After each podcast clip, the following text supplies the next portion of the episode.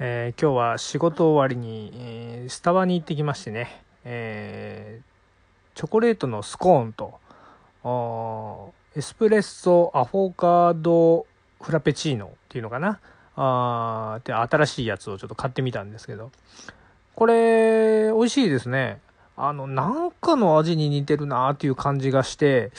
これなんかなってずっとこう、車運転しながら、飲みながら考えてたら、あの、ミルメイクっぽいなと思ってね。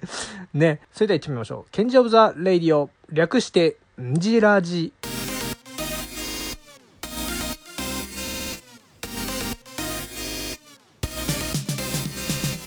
番組の紹介をしていきます、えーこの番組は私ケンジがあ日常の何気ない出来事をね、えーお話ししていくポッドキャストとなっております、えーこの番組への感想質問リクエストなどはですね、えー、ツイッターのハッシュタグ何にしましょうかね。今ここを考えてるとこなんですよ。えー今んとこねちょっと候補として今考えたのが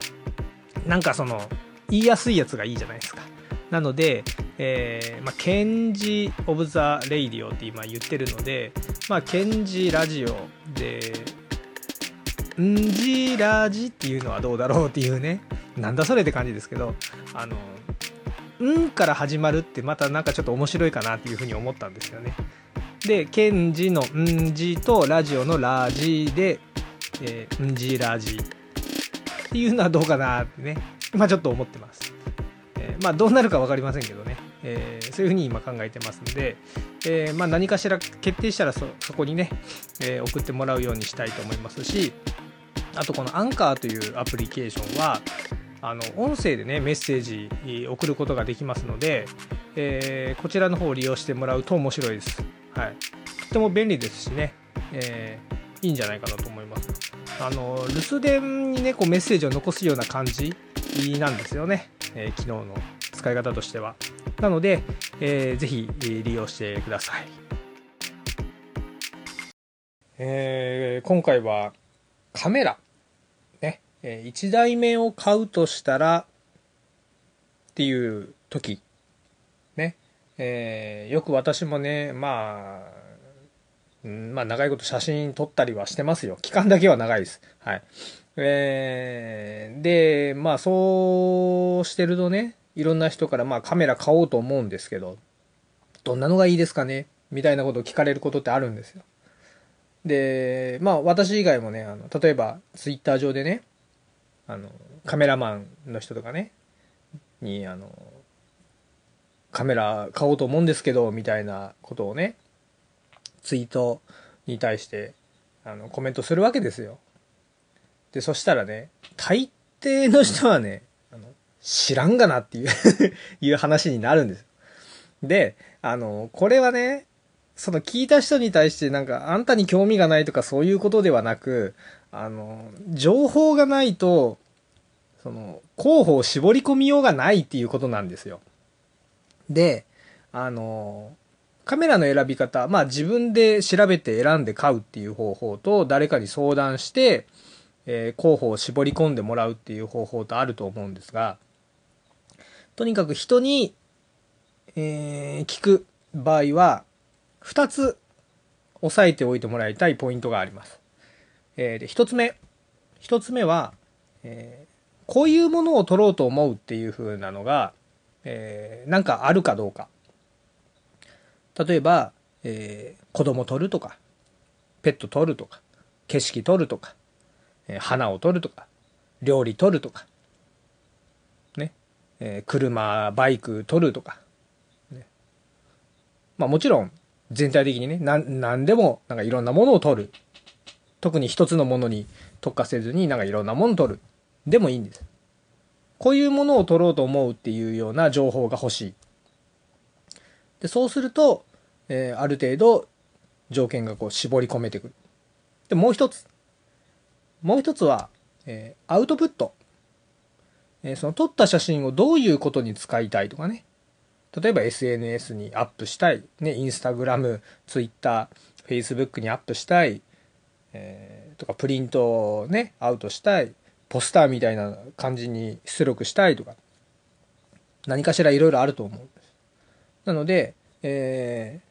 ー、その、どういうものを撮りたいと思ってるかとか、どういうふうに使いたい、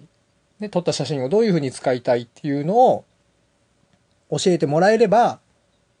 えー、結構条件絞り込めるんですよね。それだったらこれ、この辺どうでしょうってある程度言えるので、誰か、その、例えば周りにいる、えー、写真撮ってるね、人、歴が、カメラ歴がある程度ある人に聞いたり、カメラ屋さんとか家電量販店のカメラコーナーの人とかに、えー、相談するときはあ、そういうふうな聞き方をしてもらうと、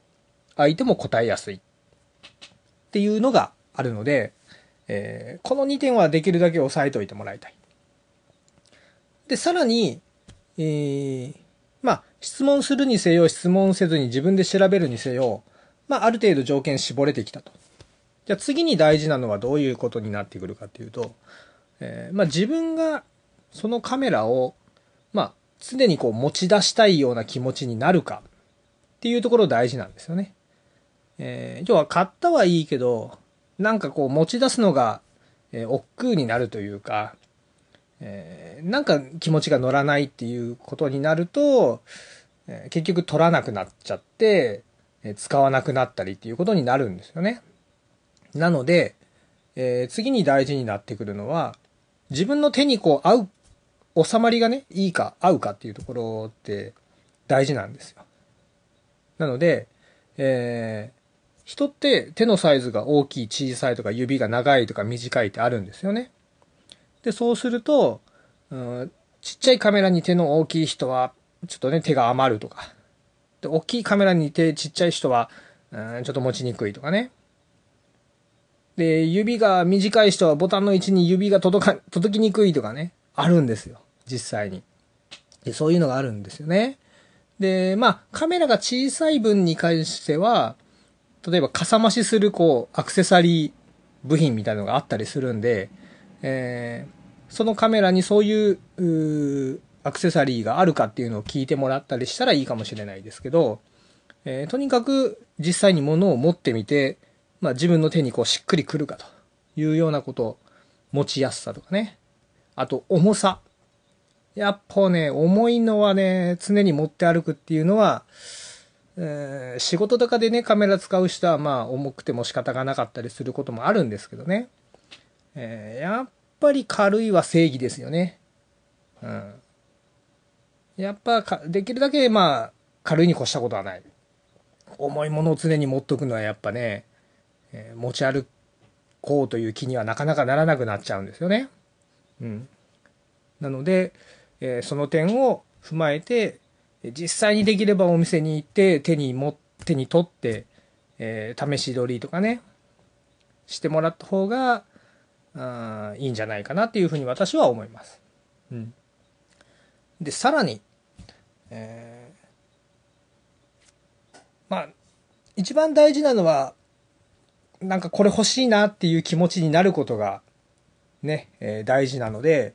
えー、自分のね、あの、好きな色とかでもいいんですよ。うん。例えばもうカメラほんとわからない。で、候補も絞り込んできたけど、残りあとどれがいいかなってなったら、もうこの形かっこいいなとか、この色好きだな。最近ね、もうカラーバリエーションとかもね、えー、複数色があったりとかすることもあるので、あ、この色かっこいいなとか、そういう選び方でもいいですよ。ね。やっぱ持ち出したいっていう、これいいなっていうのが気持ちにね、こうグッとくるものがあった方がいいのでね。うん。あとは、これ結構究極なんですけど、そのカメラのメーカーとか、コマーシャル誰がやっているかっていうのとかね。あの結構これ、あの僕としては結構重要なポイントだと思うんですよね。あの、カメラ選ぶときにテレビのコマーシャルとか、あの、カタログとか見たときに、あの、自分の好きな女優さんとかがね、そのカメラ持ってたりする絵を見るとね、なんか、あ、これ欲しいな、なんてね、なることはあるわけです。で、そうすると、えー、オリンパスが宮崎葵さんかな？で、パナソニックが綾瀬はるかさん。で、ニコンが本田翼さんに、キャノンがガッキーか。ね。女性だったらそんな感じになるわけですよ。なので、えー、まあそういう人たちでね、あのあ、このメーカーのがいいな、みたいな。そういう選び方もね、一つありなんですよ。うん。僕はそれはありだと思うんで。で、あとは、そのメーカーをそれで決めといて、あとはまたね、さっき言った条件で、えー、絞り込んでいくとかね。そういう風な使い方もありですよ。で、で、さらにその後になっていくと、まあカメラっていろいろグレードがね、あるんですよね。で、さらにレンズの交換式か非交換式かっていうところもね、あったりするんですよね。うん、で、最近だと、まあ、一眼、レフ、もしくはミラーレス一眼って言ってね、まあ、一眼レフっていうのは中に鏡が入ってるのと、ミラーレスって言ったらその鏡がなくて、センサーでその映像をね、えー、読み取るような感じの構造になってるんですけど、えー、まあどっちがいいかとかってね、まあそういうところも、まあいろいろ、まあ難しくなってくるんですよね。その一台も使ったことがないっていうことになると、まあそこら辺がちょっと厄介かもしれないんでね、実際使ってみないとね、なかなか、えー、わかんないところあると思うんですけど、えー、まあそこは実際に実機ね、持って試し撮りとかしてもらって、そこら辺はどれがいいかをね、えー、絞り込んでもらいたい。で、エントリーモデルっていうのとか、まあ中級、あと、まあ、フラグシップって言ってね、上の方のクラスのやつとか、いろいろ、まあ、ランクが、まあ、グレードがね、えー、あって、まあ、上の方のグレードのやつを買っとけば、スペック的にはもう間違いないので、コロコロ買い替える必要もなかったりするので、まあ、お金に余裕があるならそっちをもう思い切って買っちゃうとかいうのもね、ありなんですよね。ただ、そのカメラがその続くかっていうところもあるので、まあ、なので、まあ、エントリーモデルみたいなものを買って、あ続くなってなったら次買うときに一つ上のグレードとかね、そういうのもありかもしれないので、まあそこの考え方はね、えー、まあ人それぞれですけれども、えー、まあ悩ましいとこですよ、そこはね。うん。やっぱ一台買ってみないとね、わからないところではあると思うんですよね、使ってみないとね。うん。で、実際のところそのスペック的には、そのエントリーモデルというものね、例えば価格的にも安かったりするけど、決してそのカメラがね、しょぼいわけではないんですよ。逆に言ったらその上の方のクラスの方が、あの、機能とかスペックが高すぎると言っていいぐらい高いので、えー、エントリーモデルが低いというよりは普通で、えー、それ以上がスペックが高すぎると いうような風に思っとってもらっていいんじゃないかなと思います。なので、あの、プロのカメラマンとかもね、いわゆるそのエントリーモデルっていうようなものを普段使いとして使ってたりするんですよね。街角でスナップ撮ったりとかね。えー、なので、あの別にその機能とか、えー、スペックだとか、え、画質がどうのこうのとかね、そこは、あの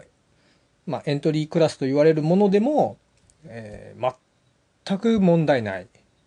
え、むしろこ、これでいいじゃねえかっていう人もいるんですよ。あの、写真を仕事にしとる人でも、その辺のカメラ使って撮ってる人って結構いるんですよね、意外と。うん。なので、あの、決してそのカメラがしょぼくない。ね、その辺でも全然いい。ということを知っておいてもらいたい。っていうのはありますね。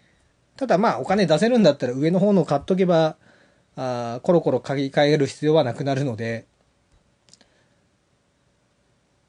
まあお金ちょっと貯めてね、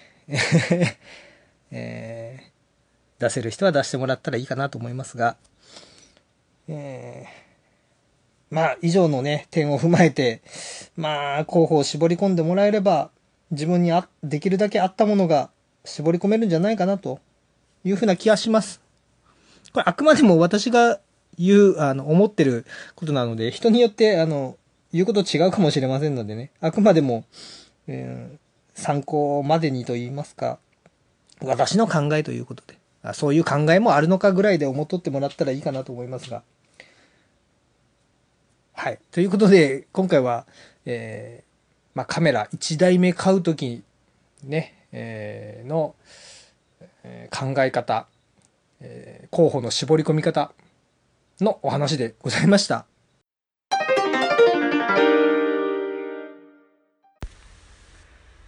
さあエンディングです。今回は、まあ、カメラのね、選び方っていうところで、えー、お話をしてきましたが、まあ、本当難しいんですよ。カメラ選びっていうのはね。えー、まあ、1台目買ってもね、2台目、3台目買う時もやっぱ悩んだりするんですよね。なので、よく沼って言われますけどね。まあ、自分があ使いたい機能、